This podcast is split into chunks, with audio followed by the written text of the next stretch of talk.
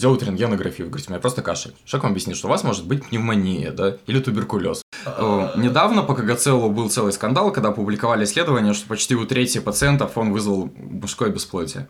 Привет-привет, это подкаст «Есть вопрос», и мы сегодня собрались в необычном составе. Сегодня у нас есть один доктор, два пациента и код Декарта. И мы э, специально выбрались поговорить э, к Ване, выбрались аж проехали в город Барнаул, потому что Ваня доктор, и он, э, более того, детский доктор, педиатр. И э, Ваня знает разные тайны того, как нужно э, или не нужно говорить, общаться с врачами, каким врачам ходить, каким не ходить, как доверять, как делать так, чтобы тебя доктор не развел на деньги, как делать так, чтобы доктор не требовал от тебя взятки. Это все знает Иван. И про грамотные походы к врачу мы и поговорим с Ваней, а говорить будем мы вполне себе традиционные ведущие этого подкаста. Я не традиционный ведущий этого подкаста, я обычно его монтирую. Да, короче, то, как мы звучим, э, это все благодаря э, Егору. Если ты не дружишь с Егором, Егор монтирует так, что ты выглядишь полным идиотом, потому что обычно мы записываем где-нибудь час-полтора, Егор из этого вырезает и оставляет минут 30-40, и кого он в каком месте вырежет, а в каком месте наложит а, одну часть с другим, это все от него зависит, поэтому с Егором нужно дружить, я дружу с Егором, а также с нами Ваня. Ваня учится в Барнауле и одновременно работает э, педиатром. Привет, Ваня. Привет, Максим.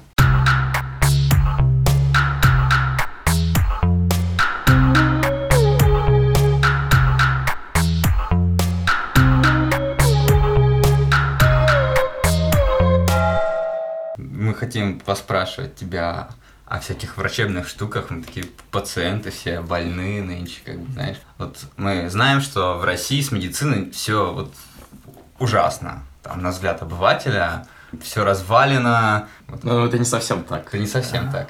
В каком случае вообще вот стоит идти в государственную больницу, а в ком не стоит? Вот, то есть есть мнение, что лучше я пойду в частную, заплачу денег, вот со мной точно будет хорошо обращаться, попадется хороший специалист, потому что я вам плачу деньги. А если я приду в государственную, со мной будут обращаться как с говном, и, в общем-то, зачем мне туда идти? Ты ходишь вообще сам в государственную поликлинику? Я хожу в государственную поликлинику. А я не хожу, я боюсь. Э, это просто, э, не знаю, государственная зубная, это у меня до сих пор ощущение, что это просто пыточная. А я вообще не попал в государственную зубную, я ходил сколько, меня посылали везде, в итоге я в платную пошел. В чем различие между частной и государственной поликлиникой? Вот ты бы сам где лечился бы? Э, я сам хожу, как правило, либо какому-то знакомому доктору, если у меня нету знакомого доктора, я все-таки иду в государственную клинику, и на самом деле я не вижу э, больших проблем ходить в государственную клинику. Э, большой плюс частных то, что ты можешь прийти, когда тебе удобно, потому что они работают там до глубокого вечера, после работы еще что-то, и не стоять в очереди, это просто получается быстрее и легче.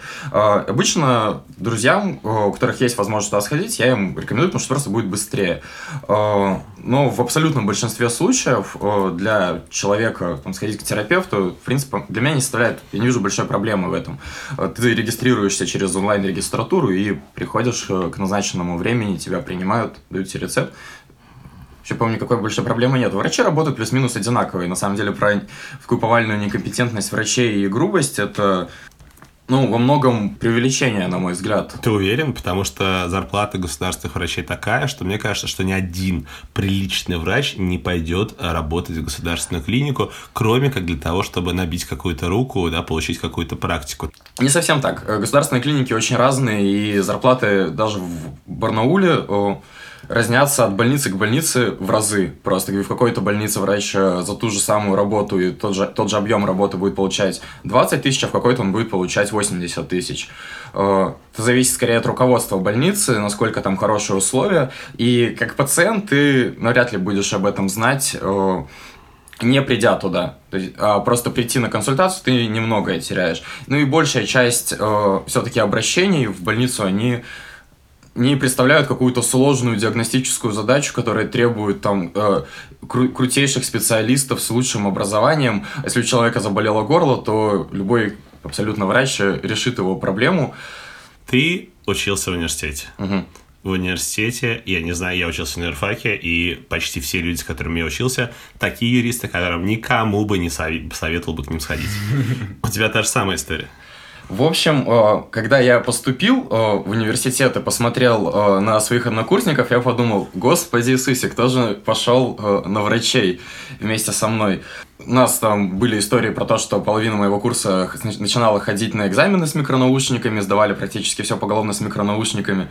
Думаю, в любом университете в том числе в любом медицинском университете есть, но к концу шестого курса на самом деле удивляет преображение людей, то, что там многие занимаются английским, читают э, самостоятельно, начинают к шестому курсу читать статьи, и ну, многим бы я доверил своего ребенка. Вот ты учился на педиатрическом Но это больше половины или меньше Это больше половины? половины.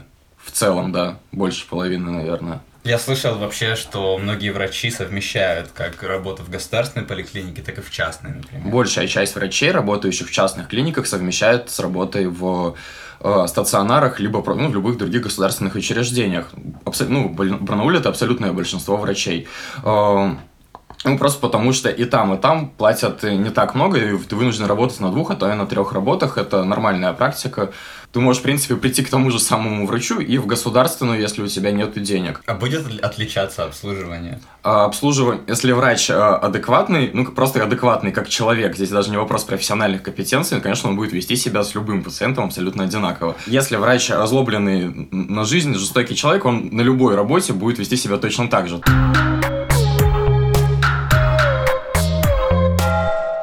А, Ваня, еще а, для меня тоже такой есть важный вопрос. Смотри, а, окей, я сходил, а, иду в, в частную, если поликлинику.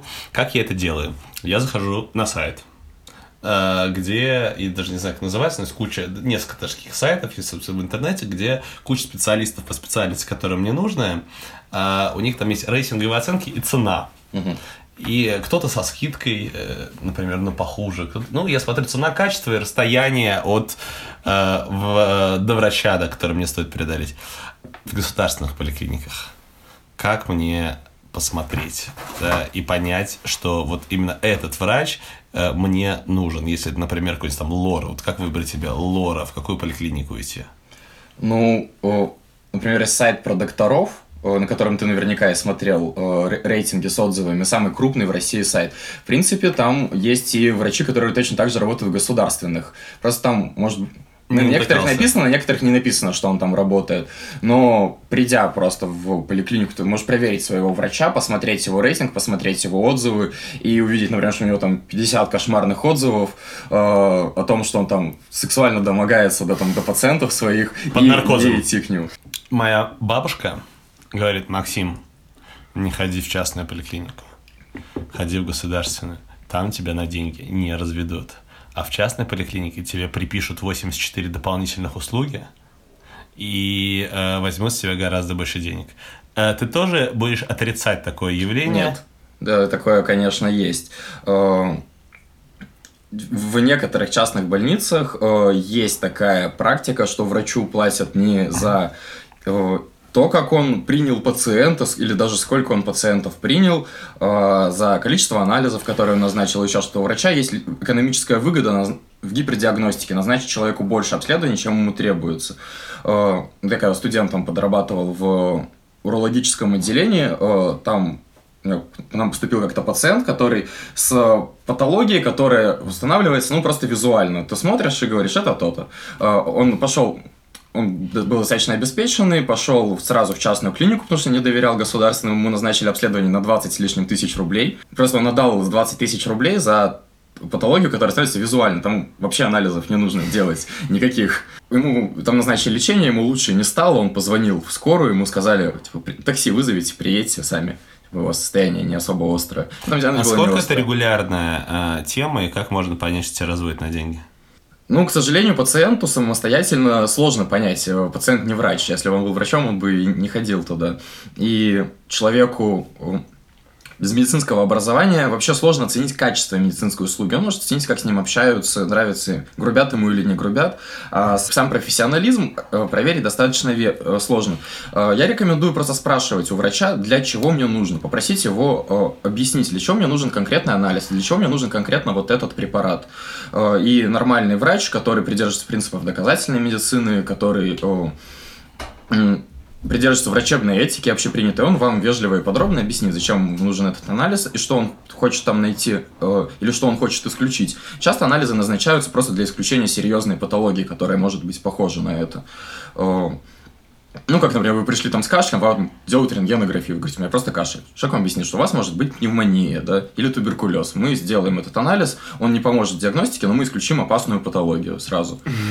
Да, как к Аньке Галаховой пришел, Анька говорит, у меня лейкоциты повышены. Говорит, у тебя либо рак, либо туберкулез. Я купил у нее за 200 рублей флюорографию.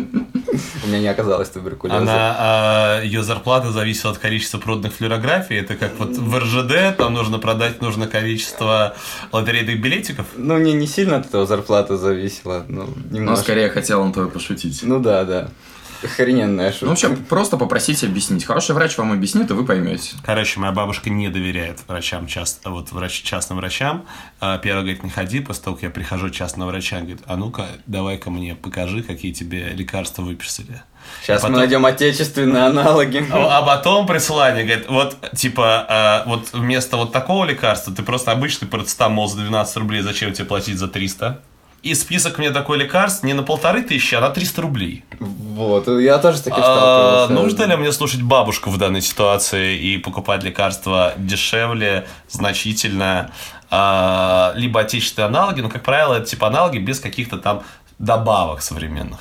Ну, я рекомендую также спрашивать у врача просто, а есть ли более дешевый аналог? И можно ли мне применять его? Часто бывает такое, что ну, дешевые аналоги дженерики, так называемые, э, что у препарата имеются дженерики, но по исследованиям, по эффективности, несмотря на вроде бы сходство формулы, препарат действует хуже. И поэтому врач вам назначает препарат дороже на 500 рублей, ну, потому что он по его опыту и по исследованиям, которые прочитал врач, работает лучше. Также он вам объяснит, что вы можете купить, но он будет хуже. А иногда ну, врач вам скажет, что у меня мало денег, вы попробуйте подобрать схему более дешевую. Сейчас вообще в рецептах врачи пишут формулу не патентованную. То есть они пишут не, э, конк- не торговое наименование препарата, а саму формулу. Смотри, я, я вот беру, смотрю свой список рекомендаций. Вот мне там написан препарат. Я захожу в интернет, смотрю его состав.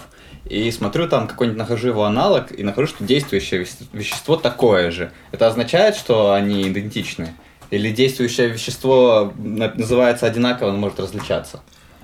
Действующее вещество может быть э, точно такое же, но оно может быть немножко другое. Например, это может быть изомер. То есть молекула будет э, вроде бы такая же, но немножко по-другому э, построена.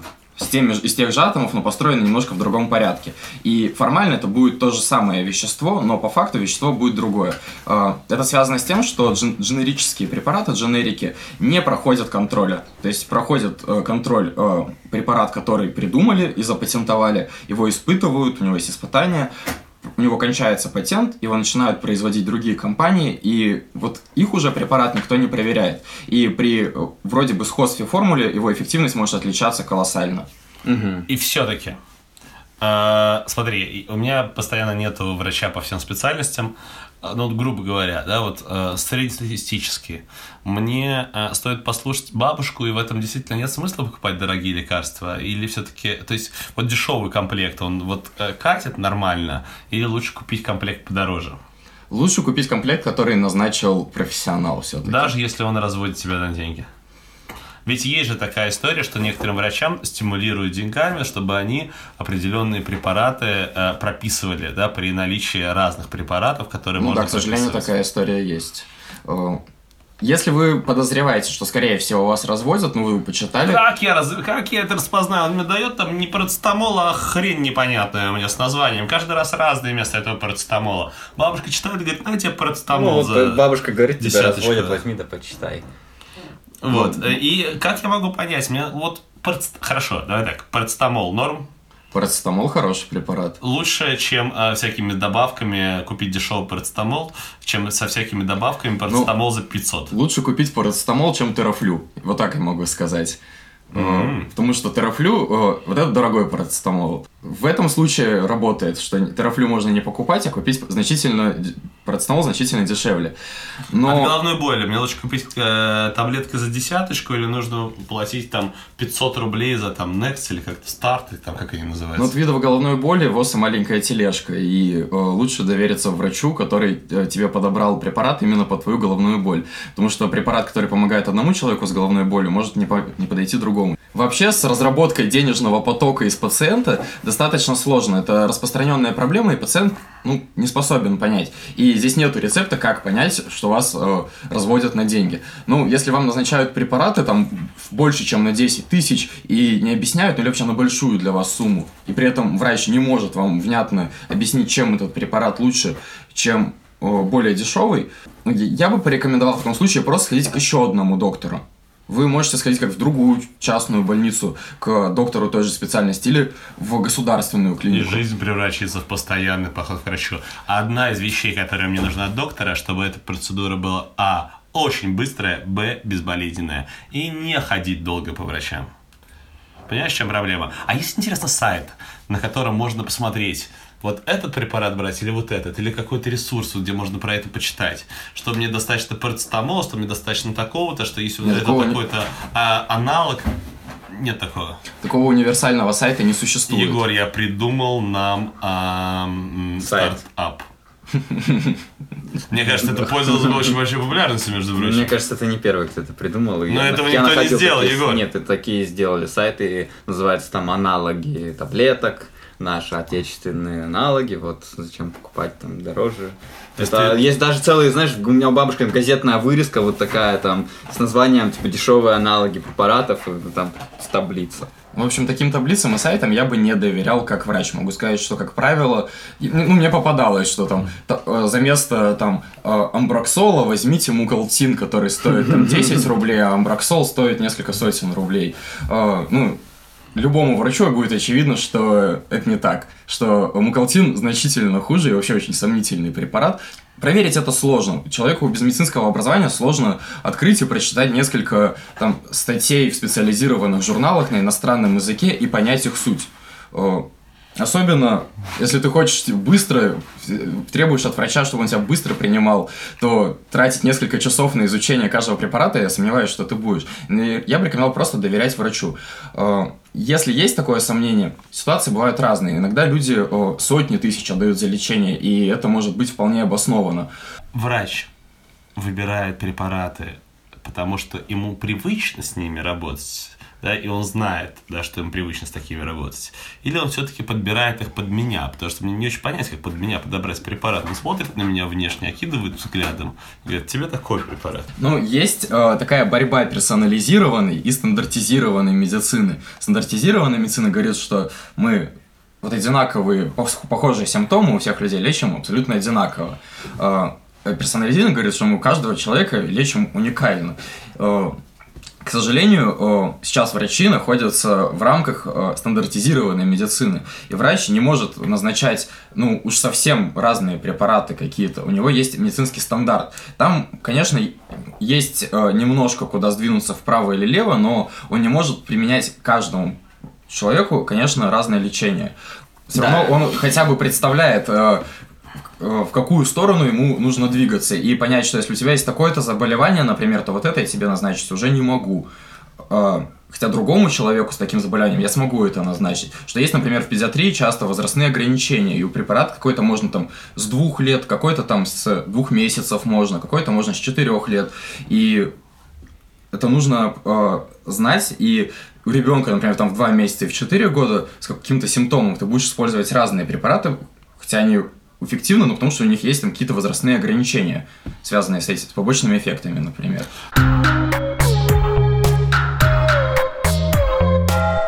Ваня, я написал список э, лекарств, э, которые, э, скажем так, да, то есть либо мне, либо моим друзьям советовали, которые э, кто-то считает стрёмными. Давай попробуем. давай попробуем. Первое лекарство от Егора Вяткина. Что тебя там мочой лечили? Мочой? Это интересно. Подожди. Ноги в моче ты держал? Нет, я не держал А, ноги. стратонов, стратонов. А я забыл, что в мочой лечили.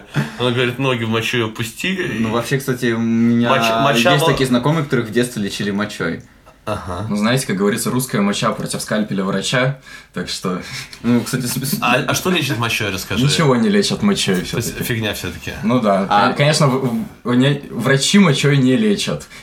Если доктор предлагает вам полечиться мочой, можете встать и уйти. А это доказано, что моча не лечит ничего?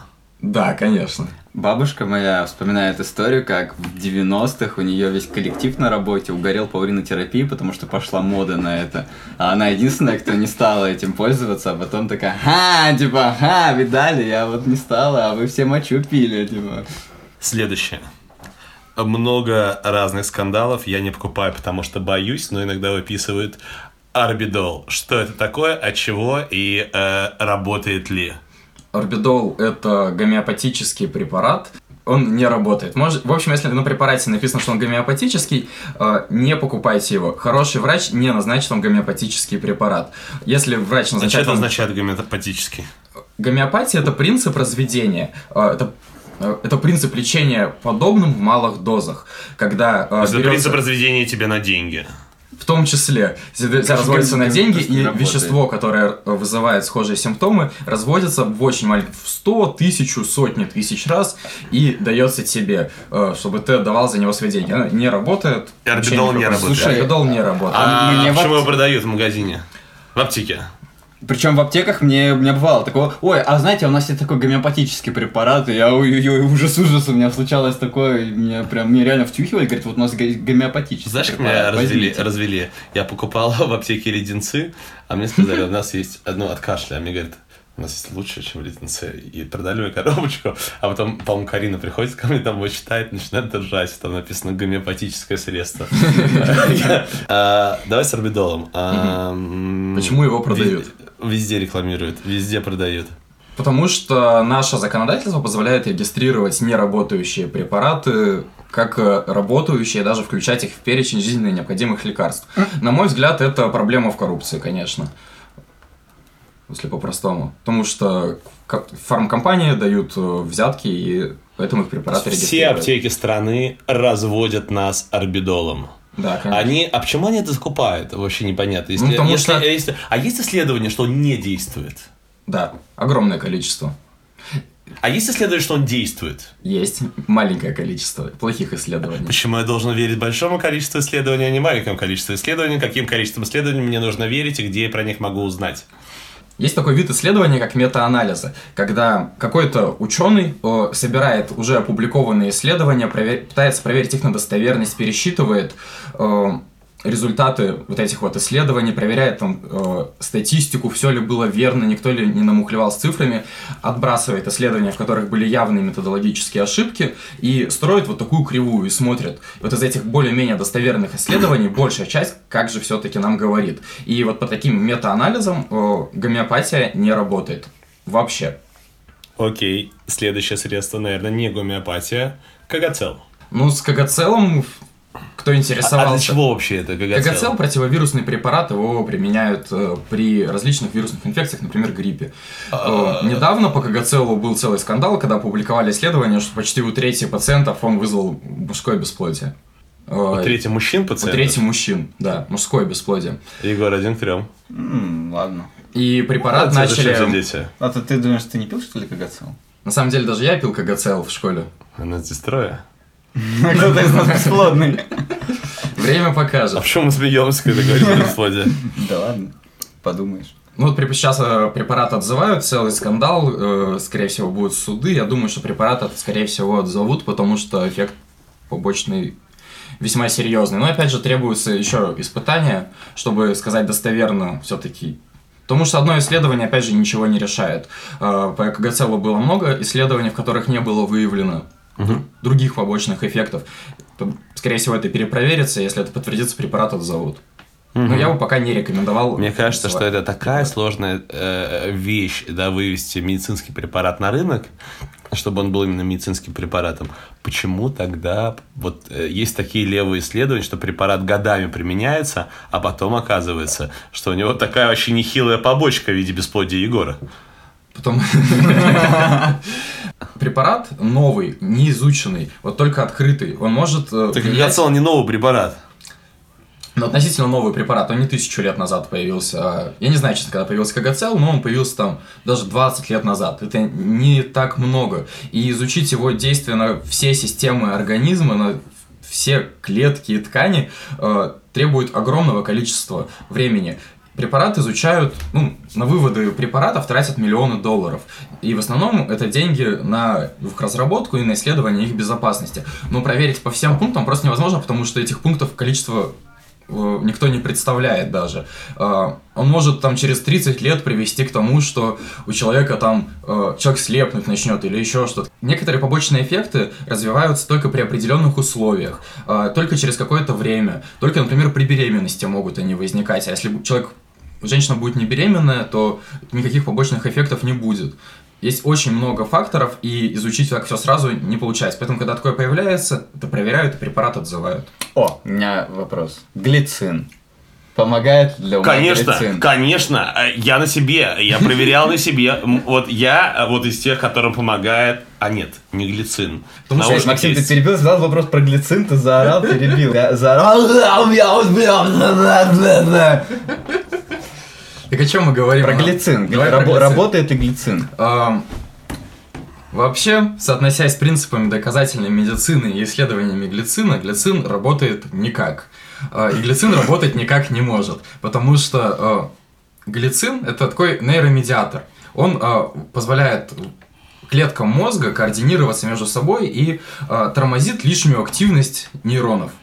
А, Мгм. Глицин мозга вырабатывается непосредственно в этих нейронах. И чтобы он туда попал, ты должен выпить таблетку, глицин э, всасывается, попадает в кровь и из крови попадает в мозг. Но мозг отделен от крови специальным гематоэнцефалическим барьером, в которых есть поры. И молекула глицина больше, чем поры, и она туда не пройдет вообще никаким образом на самом деле. Ага. Ваня, не подрывай, пожалуйста, мою веру в химию. Я считаю себя человеком образованным, верящим не в Бога, а в химию. И э, Лучше бы уверен, что Бога химия э, помогает делать меня лучше. И у меня есть несколько вещей э, химических, которых я употребляю для улучшения моей жизни. Я не употребляю глицин, слышал, что фигня полная. А я употребляю Симакс. Это Симакс... то, что Шнуров ре- ре- рекламирует. Не знаю, это я в нос капаю, и вот Нет, прямо... это патент. А, Сиалекс, ладно.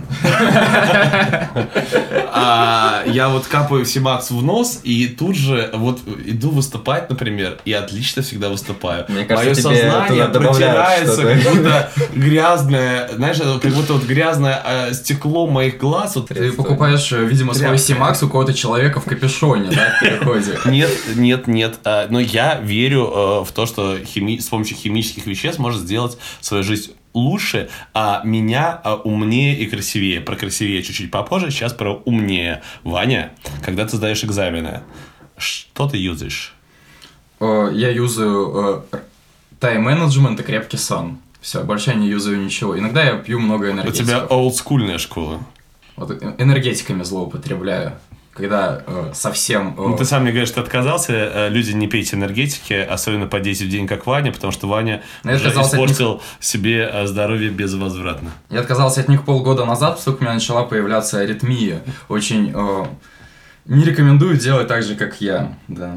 Ну, в общем, про наотропы я могу сказать, в принципе, э, сейчас нету зарегистрированных наотропов в России, которых бы по исследованиям была доказана какая-то эффективность плане увеличения когнитивных функций. То, что он тебе помогает, э, скорее всего, эффект самовнушения, я полагаю. Я наотропы людям не рекомендую. Вы можете их принимать, В чем, конечно, минус? если в чем хотите. минус? Если эффект, ну окей, пускай даже так, я не верю, что это эффект самовнушения, я фанат натропов. А, объясни, а, в чем мин... у него есть минусы какие-то? Минусы есть. Может развиться какая-нибудь диарея, может развиться еще что-то. Подожди, я А, капаю в нос, и развивается диарея? Всякое бывает. Боже. а- Я, я не знаю точно все побочные эффекты этого препарата, но вообще на атропы я обычно не использую. Я обычно говорю людям, что у них эффективность не доказана. и, нас скорее всего, врач, который лекарств не использует. А, еще буквально два средства. Бабушка говорит, выпивай ты живешь в Петербурге, в городе дождей, пожалуйста, и вечной зимы, выпивай витамин D, 4 капли, разведи в столовой ложке воды и пей это каждый день. Права ли бабушка? Ну, дозировка 4 капли достаточно большая дозировка. Э, В одной капельке содержится 500 единиц. Рекомендованная терапевтическая доза. В зависим... в разных организациях, разные организации дают немножко разную профилактическую дозу. Это о- День одна- через три, а не как бабушка говорит. Одна либо две капли. Либо одна, либо две капли по разным, с- разным специалистам. Ну, вообще, то говорят. есть вот это нужно пить для здоровья, э, чтобы быть веселым и радостным. Ну, это дискутабельный вопрос э, в медицинской среде про прием витамина D профилактический. Но, в принципе, принимать его можно. Я думаю, здоровью это сильно не навредит, но вопрос дискутабельный. Я как-то однозначной позиции не могу здесь сказать. А, окей, э, пока буду выпивать дальше, раз ты говоришь. Следующее средство, главное в моей жизни средство для похудения. Турбослим эффект. А что смешного? Я худею на 3 килограмма за 3 дня, между прочим. Я как-то перепутал чай, взял у мамки этот турбослим, потом в школу не пошел на следующий день. Э, Когда я еще учился в школе, э, в Алтайском крае э, произошла одна вспышка э, глистной инвазии. Э, У стали популярны как- какой-то китайский препарат для похудения. Его люди ходили, предлагали по квартирам, встречались, предлагали очень эффективный препарат похудения. А потом выяснили, что в этих препаратах, в капсулах, содержатся яйца бычьего цепня. Люди худели эффективно, но заражались бычьим цепнем. Вот э, Подожди, турбослим эффект, бычий цепень, при чем здесь? Пить или э, вредно? Я не знаю ничего про турбослим эффект. Э, Я думаю, что хорошее средство похудеть это диета и спорт. Ты сам мне говорил, что не доказана э, корреляция Между между, физическими физическими нагрузками. нагрузками и похудением. Ну ничего лучше я предложить не могу. Я не диетолог все-таки.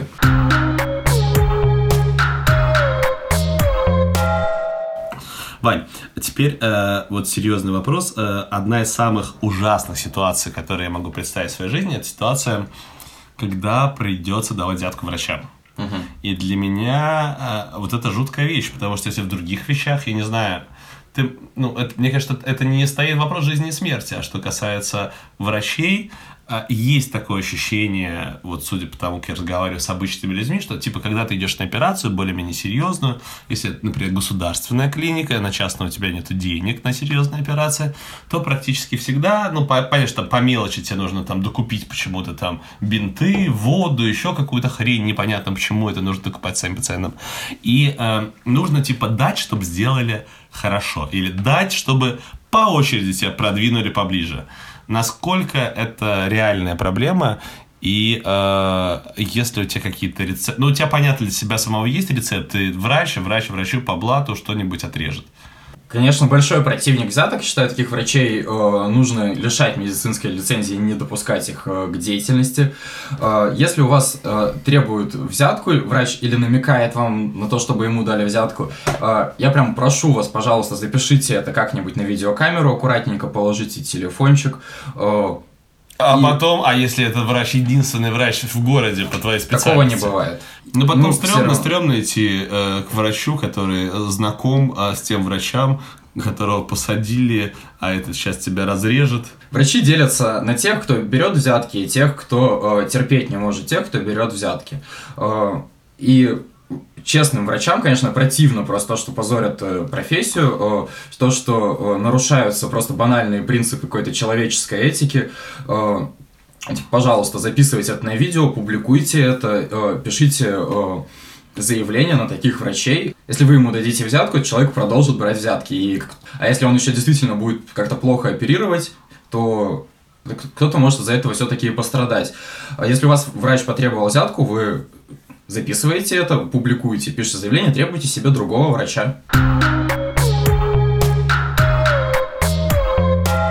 Спасибо, Ваня. А, Ваня педиатр, а, и скоро он едет э, педиатрит.